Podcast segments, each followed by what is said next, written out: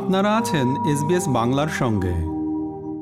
অস্ট্রেলিয়ায় পারিবারিক, গার্হস্থ্য এবং যৌন সহিংসতা অন্যতম প্রধান সমস্যা হিসাবে দেখা দিয়েছে।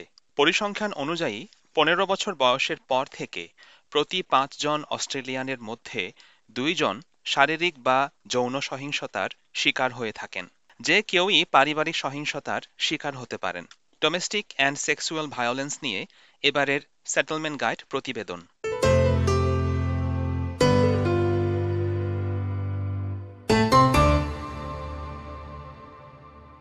পারিবারিক ও গৃহস্থালী সহিংসতাকে আগে সামাজিক সমস্যা হিসেবে নয়, বরং ব্যক্তিগত বা একান্ত পারিবারিক বিষয় হিসাবে গণ্য করা হতো। সময়ের সাথে সাথে এই ধারণার পরিবর্তন ঘটেছে। এটি এখন ব্যাপক আলোচিত ও বিস্তৃত বিষয়।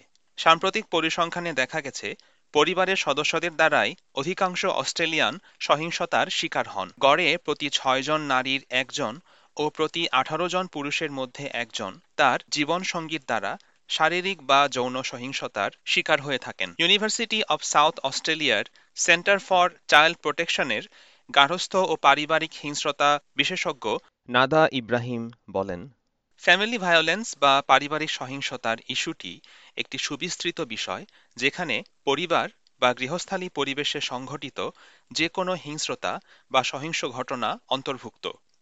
এই সহিংসতা হতে পারে জীবনসঙ্গী বা পার্টনারের সঙ্গে, হতে পারে চাইল্ড অ্যাবিউজ বা শিশু নির্যাতন ইত্যাদি। The issue of family violence, it's actually an umbrella term that is used for any kind of violence that happens in a domestic setting or a family setting. So family violence can incorporate things like violence between partners, so intimate partner violence, it incorporates child abuse, it incorporates elderly abuse, it incorporates siblings abuse, parental abuse, so any form of violence that really happens in a domestic setting.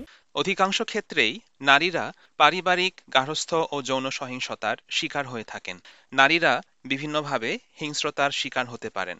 আর্থিকভাবে, মানসিকভাবে, জবরদস্তি নিয়ন্ত্রণ বা কোয়েরসিভ কন্ট্রোলের মাধ্যমে, হয়রানি বা হ্যারাসমেন্টের মাধ্যমে। কেবল শারীরিক অত্যাচারকেই অনেকে সহিংস আচরণ মনে করে থাকেন, যাকে আজকের যুগে বাতিল ধারণা হিসেবে মত দিয়েছেন ডক্টর ইব্রাহিম। তিনি বলেন, সাংস্কৃতিক জীবনাচরণের মাধ্যমে চাপিয়ে দেওয়া অনেক আচার শাস্তিস্বরূপ হতে পারে, যাকে পারিবারিক নিপীড়ন হিসেবে গণ্য করা যায়। Sometimes a particular culture may not identify domestic violence outside of physical violence.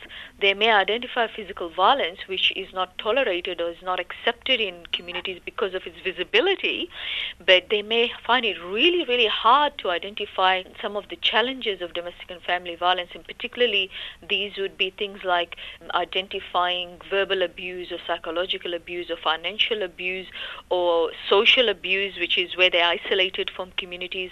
অনেক ক্ষেত্রে ধর্মীয় বিশ্বাস বা যৌথ পরিবারের চাপিয়ে দেওয়া সিদ্ধান্তের ফলে পারিবারিক অত্যাচার পরিস্থিতি জটিল রূপ লাভ করে। বৈচিত্র্যময় সংস্কৃতির পারিবারিক জটিলতা আর পারিবারিক সহিংসতার স্বরূপ বিচিত্র হতে পারে। বিভিন্ন সংস্কৃতির জীবনাচরণে সূক্ষ্ম সূক্ষ্ম অনেক দিক থাকতে পারে, যা অন্য সংস্কৃতির মানুষের বোঝা কঠিন হতে পারে। তেমনি এক একটি পরিবারের অর্থনৈতিক, সামাজিক প্রেক্ষাপটের ভিন্নতাও সমাজকর্মের কর্মীদের আমলে নেওয়া দরকার। যদিও সব সমাজকর্মী বা সোশ্যাল ওয়ার্ক বা কমিউনিটি সংগঠনের এমন সক্ষমতা নাও থাকতে পারে। অস্ট্রেলিয়ার মতো বহু সাংস্কৃতিক দেশে ক্রস কালচারাল বা আন্তঃসাংস্কৃতিক সক্ষমতা থাকা দরকার।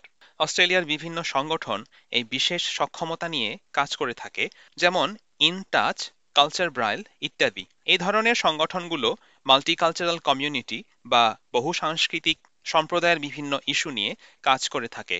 ইন ব্রাইট সংগঠনটি অভিবাসী ও শরণার্থী কমিউনিটির পারিবারিক সহিংসতা নিয়ে কাজ করে থাকে। অন্যদিকে কালচার ব্রাইল মূলত একটি পরামর্শক সংস্থা বা কনসালটেন্সি ফার্ম, যা বিভিন্ন প্রতিষ্ঠানকে পরামর্শ সেবা দিয়ে থাকে। বৈচিত্র্যময় ভাষা ও সংস্কৃতির পরিবারগুলোতে সহিংসতার বিষয়ে তারা বিভিন্ন সংস্থার সাথে কাজ করে থাকে।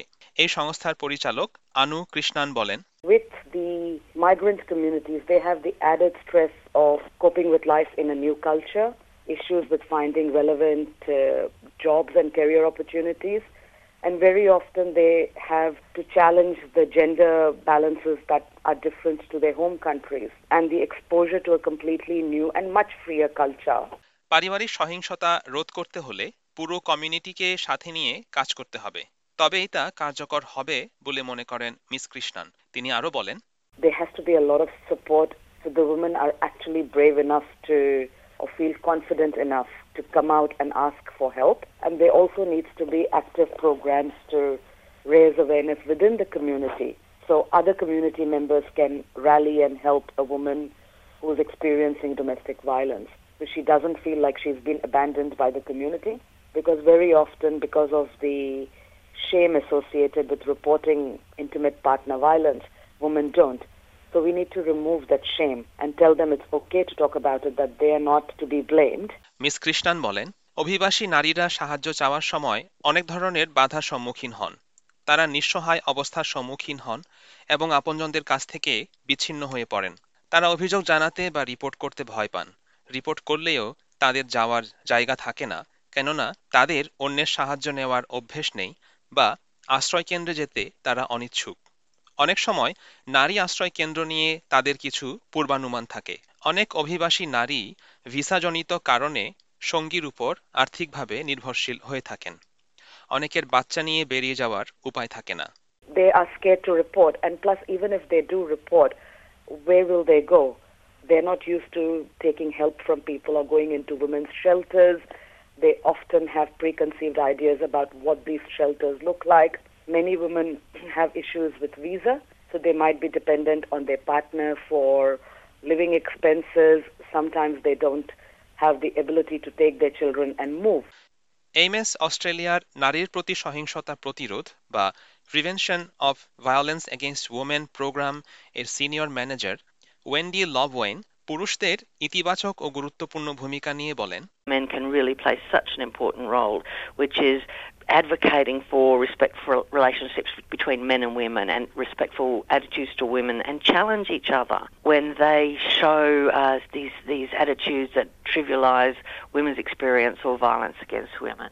বর্তমানে পারিবারিক সহিংসতার শিকার অভিবাসী নারীদের পরিষেবায় অনেক সংস্থা কাজ করছে। তারা অনেকেই ভাষান্তর পরিষেবা বা সব ভাষাতেই পরিষেবা প্রদান করে থাকে। পারিবারিক অত্যাচারের শিকার নারীরা জিপি বা ডাক্তারের কাছেও অভিযোগ জানাতে পারেন। এক্ষেত্রে ডাক্তার ভুক্তভোগী নারীকে স্থানীয় কোনো পরিষেবা কেন্দ্রে যেতে সাহায্য করতে পারেন। কিন্তু জরুরি পরিস্থিতির ক্ষেত্রে দেরি না করে ট্রিপল জিরো ডায়াল করার পরামর্শ দিয়ে Wendy Lovewin আরো বলেন, And I know that a lot of women have confided that they are frightened of the police being involved. They think it will be the beginning of the destruction or breakdown of their family. But police are increasingly being trained in in response, which is around making sure that people are safe, not about ending marriages or ending relationships. That that work can come in whichever ways it it, it unfolds. But the police can be relied upon to keep people safe, so please call zero zero zero. আপনি বা আপনার পরিচিত কেউ পারিবারিক সহিংসতার শিকার হলে সাহায্যের জন্য ডায়াল করুন one eight zero zero respect বা one eight zero zero seven three seven seven three two। মানসিক সাহায্যের জন্য লাইফলাইন নম্বরে কল করুন one three one one one four বা কল করুন বিয়ন্ড ব্লু এর নম্বরে one eight zero zero two two four six three six। অনুবাদকের দরকার হলে কল করুন one three one four five zero এই নম্বরে। এস বি এস নিউজের জন্য এই প্রতিবেদনটি তৈরি করেছেন অড্রে ভোরজে এবং ক্লডিয়ানা ব্লাঙ্কো। বাংলায় ভাষান্তর ও পরিবেশন করলাম আমি পেঞ্চি মোমারমা।